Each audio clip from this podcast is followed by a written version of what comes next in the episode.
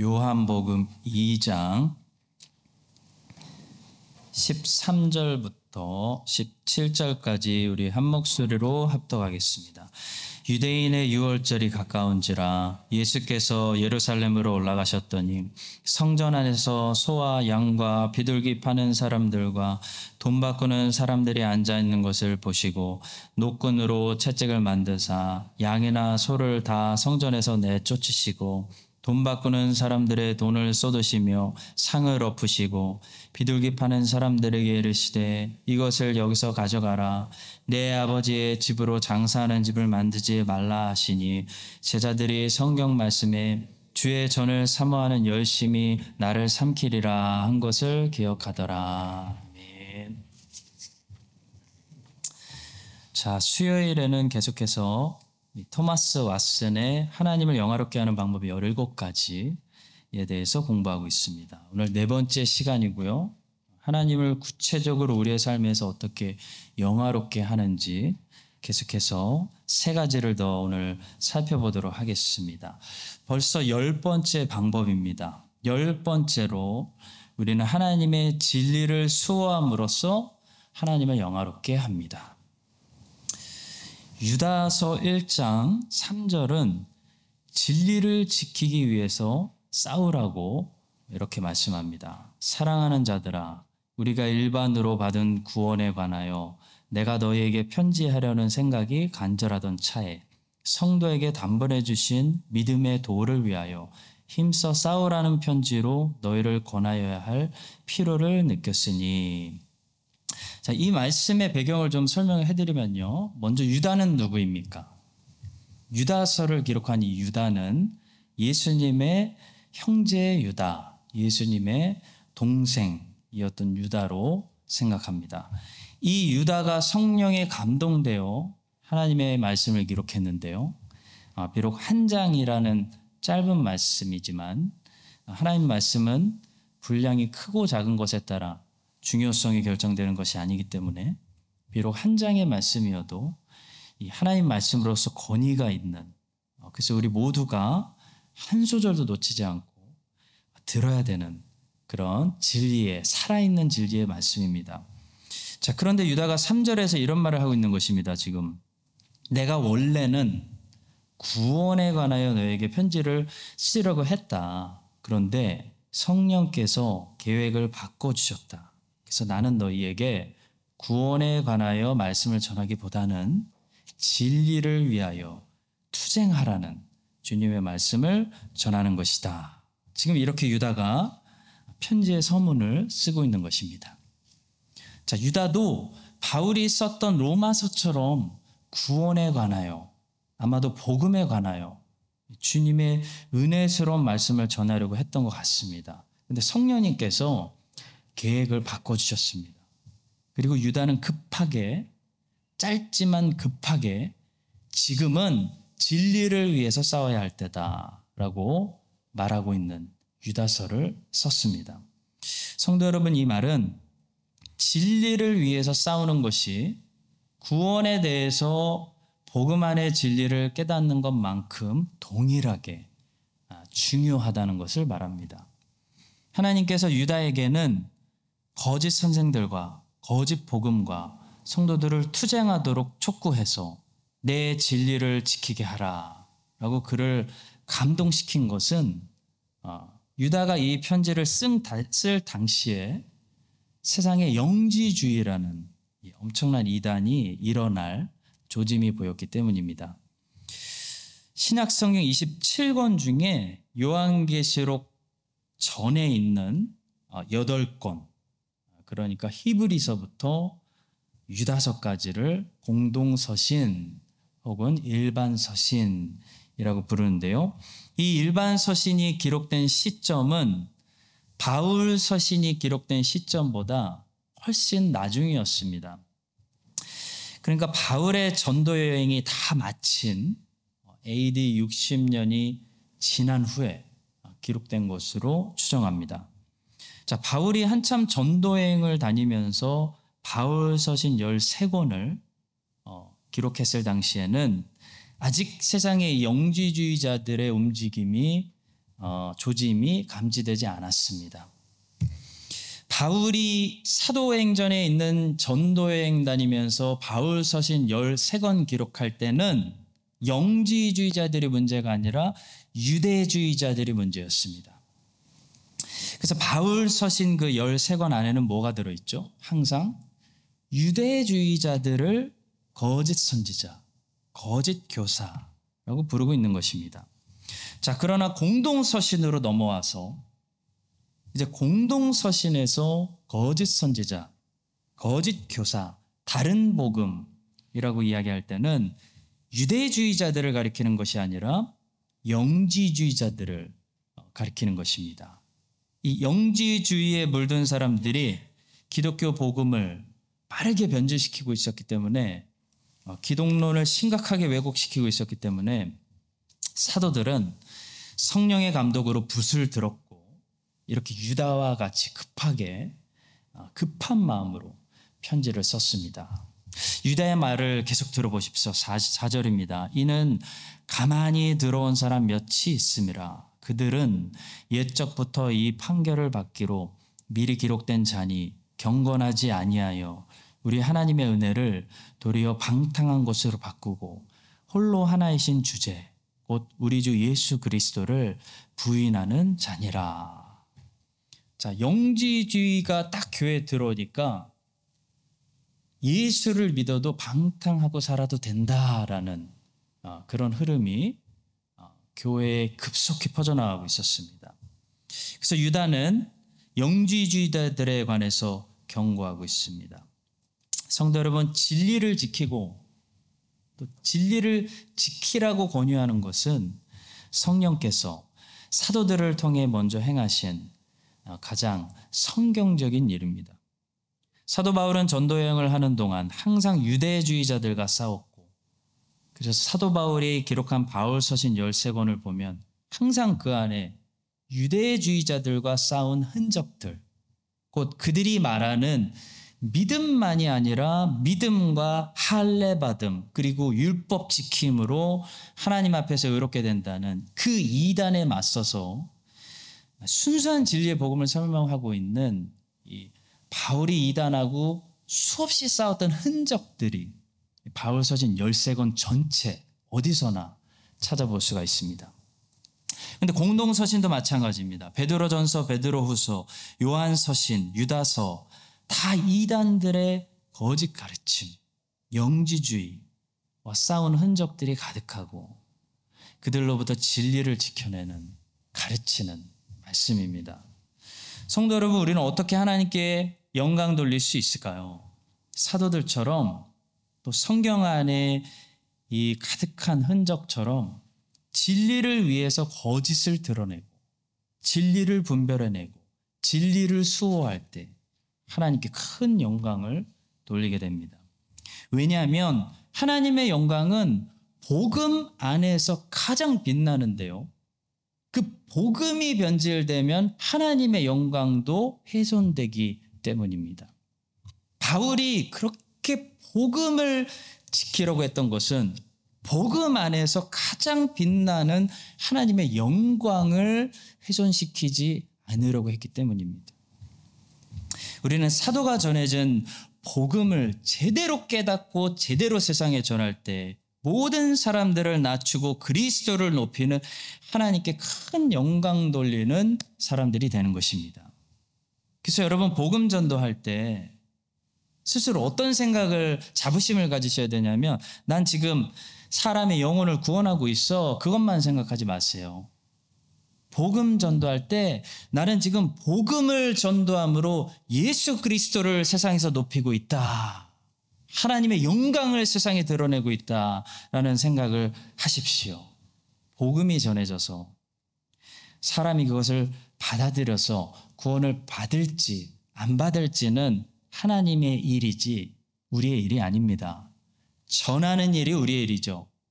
듣던지 안 듣던지 복음을 전할 때마다 우리는 예수님을 높이고 하나님께 큰 영광을 돌리고 있는 것입니다. 하나님은 복음이 선포될 때 복음 안에서 그리스도 안에서 가장 큰 영광을 받으십니다. 그래서 우리는 진리를 알아야 되고요. 진리의 물, 물을 타고 진리를 변질시키고 진리를 훼손시키는 조그만한 가르침이라도 그 모든 거짓 가르침과 잘못된 길과 조금만 각도가 틀어져 있어도 분별하기 힘들어도 그 잘못된 길과 이단들을 전부 분별해내서 이단들로부터 교회가 진리를 지키는 일에 싸워야 하는 것입니다. 성경은 투쟁하라고 말씀합니다. 싸우라고 말씀합니다. 예수님께서는 진리를 지키기 위해서 그렇게 투쟁했던 이 초대교회들을 분명히 잊지 않고 칭찬하셨습니다. 요한계시록 2장 2절에서 에베소 교회를 칭찬하십니다. 내가 내 행위와 수고와 내 인내를 알고 있다. 또 악한 자들을 용납하지 아니한 것과 자칭 사도라 하되 아닌 자들을 시험하여 그의 거짓된 것을 내가 드러낸 것과 또 계속 칭찬하십니다. 오직 내게 이것이 있으니 내가 니골라 당의 행위를 미워하는도다. 나도 이것을 미워하노라. 니골라 당, 니골라 당의 가르침. 아주 복음과 비슷한 가르침이었습니다. 에베소 교회는 분별해냈다는 거죠. 에베소 교회는 니골라당이라는 이 복음과 비슷한 메시지를 전하는 사람들을 아주 예리하게 구별해낼 수 있는 그런 분별력이 있었습니다. 우리 교회는 복음과 비슷한 메시지를 들었을 때 이것은 복음이 아니구나 라는 것을 아주 예리하게 구별해낼 수 있는 분별력을 키워야 됩니다. 반대로 버가모 교회는 버가모 교회는 어떤 교회였냐면요. 순교자가 나올 정도로 주님을 사랑하는 교회였는데요. 그러나 발람의 교훈과 니골라당의 교훈, 그 비슷한 교훈을 분별해내지 못해서 그것이 왜 어떻게 잘못되었는지를 알지 못해서 그 교훈들을 지키다가 주님께 책망받았습니다. 그러나 내게 두어 가지 책망할 것이 있나니 거기 내게 발람의 교훈을 지키는 자들이 있도다. 발람이 발락을 가르쳐 이스라엘 자손 앞에 걸림돌을 놓아 우상의 재물을 먹게 하였고 행하게 행음하게 하였느니라. 이와 같이 내게도 니골라당의 교훈을 지키는 자들이 있도다. 그러므로 회개하라. 그리하지 않으면 내가 내게 속히 가서 내 입에 검으로 그들과 싸우리라 말씀하십니다.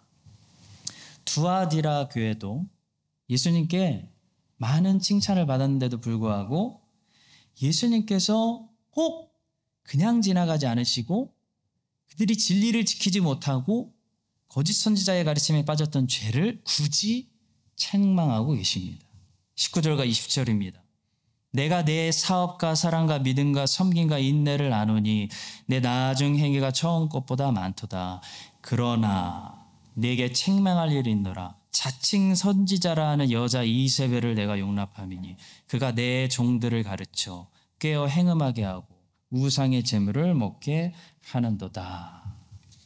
성도 여러분, 크라이스처치 한인장로교회가 아무리 사업과 사랑과 믿음과 섬김과 인내로 주님을 지금처럼 기쁘게 하는 교회가 되어도요, 신학적으로 바로 서지 못하고 이런저런 잘못된 가르침을 용납하고 이단적인 성경 해석을 가지고 있으면요, 이 교회는 더 열매 맺지 못하고 주님께 책망받는 두아디라 교회 같은 교회가 되고 말 것입니다.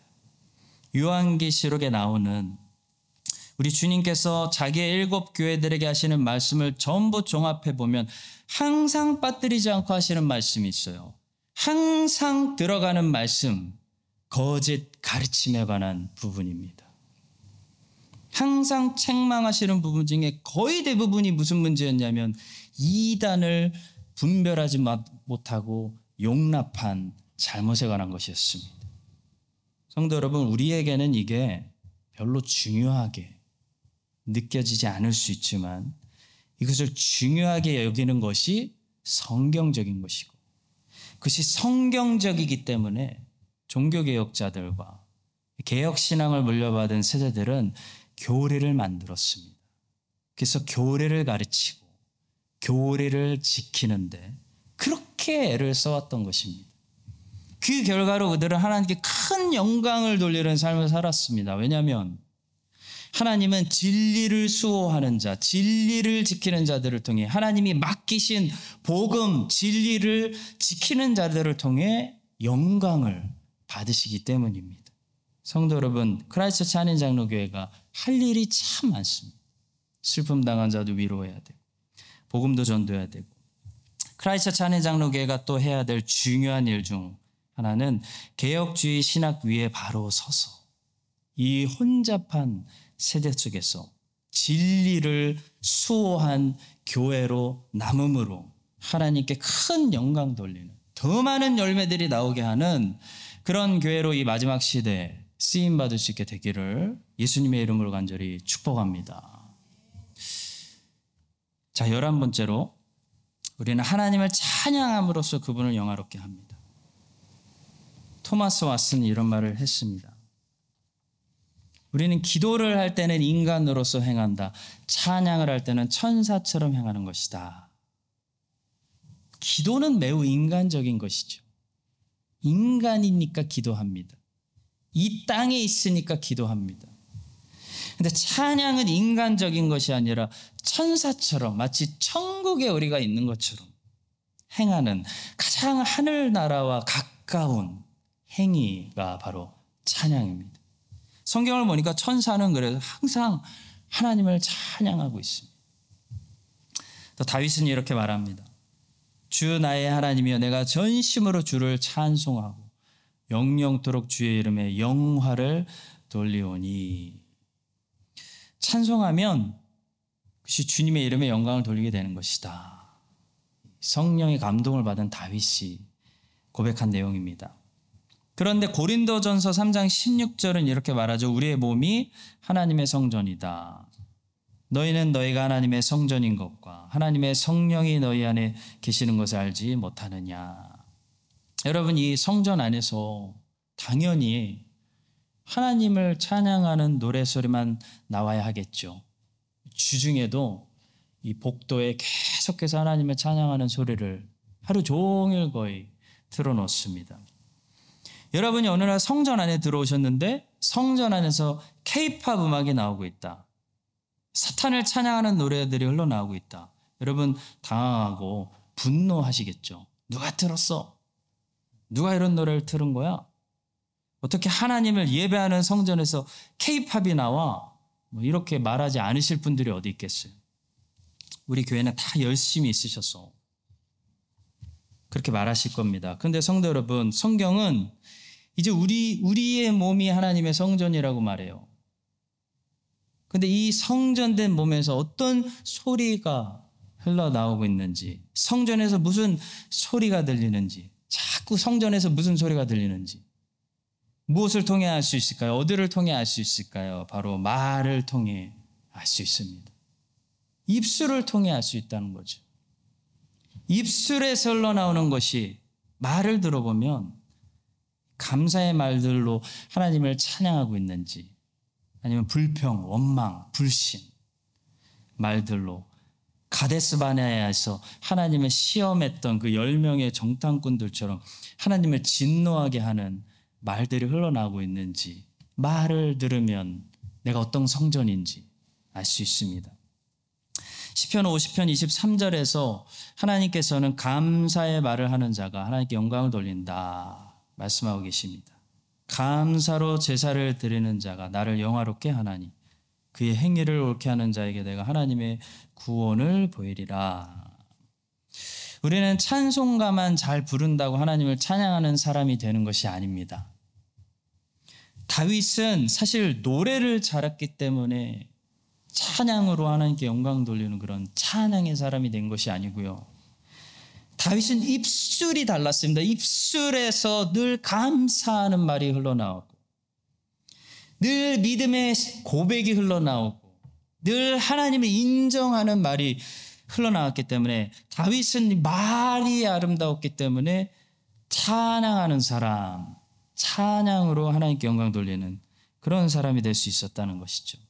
여러분 다윗이 노래를 잘 불러서 기타를 연주 잘해서 찬양으로 인정받는 사람으로 지금까지 알고 계셨다면 그렇지 않습니다. 노래가 좋아서 다윗이 찬양으로 인정받은 사람이었다면 베토벤의 노래가 오늘까지 우리에게 전달되는 것처럼 하나님께서는 다윗이 작곡한 그 노래가 우리에게 전달되게 하셨겠죠. 그러나 하나님은 다윗의 노래가 우리에게 전달되게 하지 않으셨습니다. 하나님은 다윗의 고백이 다윗의 말이 시편에 담아서 우리에게 전달되게 하셨습니다. 다윗은 시편 150편 중에 73편을 작사했습니다. 다윗의 시편은 하나님을 인정할 수 없는 상황에서 하나님을 인정하는 말로 가득합니다. 다윗의 시편은 감사할 수 없는 상황에서 하나님께 감사하는 말들로 가득합니다. 다윗의 시편은 도저히 기뻐할 수 없는 상황에서 하나님 때문에 만족하고 기뻐한다는 고백들로 가득합니다. 아름다운 말로 가득한 거예요. 이게 찬양이에요. 성도 여러분, 우리는 우리의 말이 거듭나서 우리의 말이 아름다운 하나님을 기쁘시게 하는 그런 찬송의 가사 같이 될 때 하나님께 영광 돌리는 삶을 살 수 있습니다. 야고보서 3장 말장이죠 말의 장. 너무 어려운 장. 야고보서 3장은 말의 장이라고 부를 수 있을 정도로 이 말의 중요성에 대해서 가르치는데요. 혀는 능히 길들일 사람이 없나니 쉬지 아니하는 악이요 죽이는 독이 가득한 것이라. 이것으로 우리가 주 아버지를 찬송하고 또 이것으로 하나님의 형상대로 지음을 받은 사람을 저주하나니 한 입에서 찬송과 저주가 나오는도다. 내 형제들아 이것이 마땅하지 아니하니라. 샘이 한 구멍으로 어찌 단물과 쓴물을 내겠느냐. 성도 여러분, 우리의 몸이 이제 성전이고 우리 입술이 찬송의 도구입니다. 여러분과 제가 우리의 입술에서 하나님이 들으시기에 아름다운 말들을 이제 밖으로 꺼내서 우리 입술로 우리 말로 우리 아름다운 언어로 하나님을 찬송하며 하나님께 영광 돌리는 삶을 살 수 있기를 예수님의 이름으로 축복합니다. 자, 오늘의 마지막 열두 번째로요. 우리는 하나님의 이름을 위해 열심을 내므로써 그분을 영화롭게 합니다. 성경에 보시면 하나님을 향해 특별히 열심을 가졌던 사람들을 성경은 매우 존귀하게 평가하고요. 칭찬하고 있는 것을 아, 보시게 됩니다. 자, 첫 번째로 민수기에 나오는 비느하스에 대한 평가를 한번 들어보십시오. 비느하스. 제사장 아론의 손자 엘르아살의 아들 비느하스가 내 질투심으로 질투하여 이스라엘 자손 중에서 내 노를 돌이켜서 내 질투심으로 그들을 소멸하지 않게 하였도다. 자, 이게 무슨 말씀이냐면 비느하스는 이때 제사장도 아니었거든요. 이때 제사장은 엘르아살이었습니다. 엘르아살이 화를 내더라도 화를 내야 되는데 꾹 참고 있고요. 갑자기 비느하스가 제사장 제치고 무대에 등장합니다. 제사장 엘르아살도 가만히 있는데 제사장도 아닌 제사장의 아들이 도저히 못 참아서 무대 앞으로 나오는 거예요. 여러분 어떻게 보면 건방진 것 같고 질서를 어기는 것 같지만 하나님은 비느하스의 이 행동을 칭찬하고 계십니다. 비느하스는 사실 이 행동 때문에 하나님께 은혜를 받게 되죠. 성도 여러분, 하나님을 위해 이런 열심을 가질 때 우리는 하나님께 큰 영광을 돌리게 됩니다. 하나님 기뻐하세요. 다윗도 바로 이런 식으로 하나님을 기쁘게 하며 무대에 나타난 사람이죠. 골리앗이 하나님을 막 모독하고 욕한 지 오랜 시간이 지났는데도 아무도 나서서 왕도 가만히 있었습니다. 골리앗의 입을 막는 사람이 없었어요. 그때 다윗은 그때 다윗은요 칼도 제대로 들어본 적이 없는 그냥 목동이었습니다. 목동.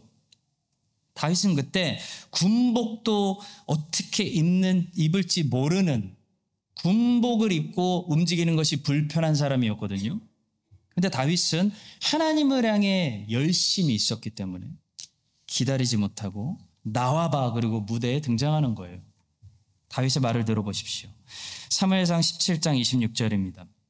다윗이 곁에 서 있는 사람들에게 말하여 이르되 이 블레셋 사람을 죽여 이스라엘의 치욕을 제거하는 사람에게는 어떠한 대우를 하겠느냐 이 할례 받지 않은 블레셋 사람이 누구이기에 살아계신 하나님의 군대를 모욕하겠느냐?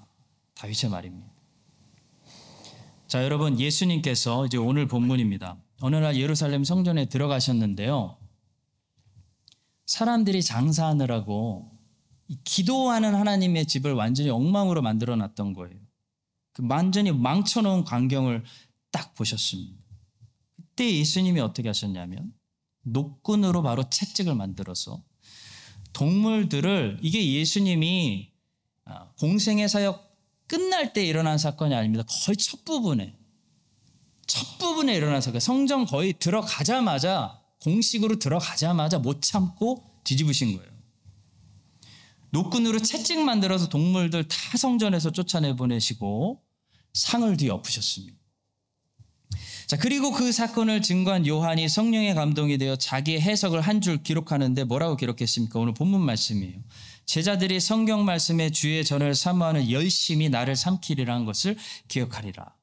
라고 사도 요한이 성령에 감동되어 예수님의 행하신 그 행위를 해석하는 주석을 단 거예요. 한마디로 예수님이 왜 그랬냐면 주를 향한 열심이 너무 뜨거워서 남들은 잘 참는데 참지를 못하는 거예요. 성도 여러분, 제가 지금 소개해드린 비느하스 이야기와 다윗 이야기와 예수님 이야기에서 혹시 공통점을 발견하셨나요? 공통점이 있습니다. 세 가지 이야기는 모두 공통점이 있습니다. 바로 거기에 있던 모든 사람들이 그 상황에 그 상황이 지금 잘못된 상황이라는 것을 인식하고 있었다는 거예요.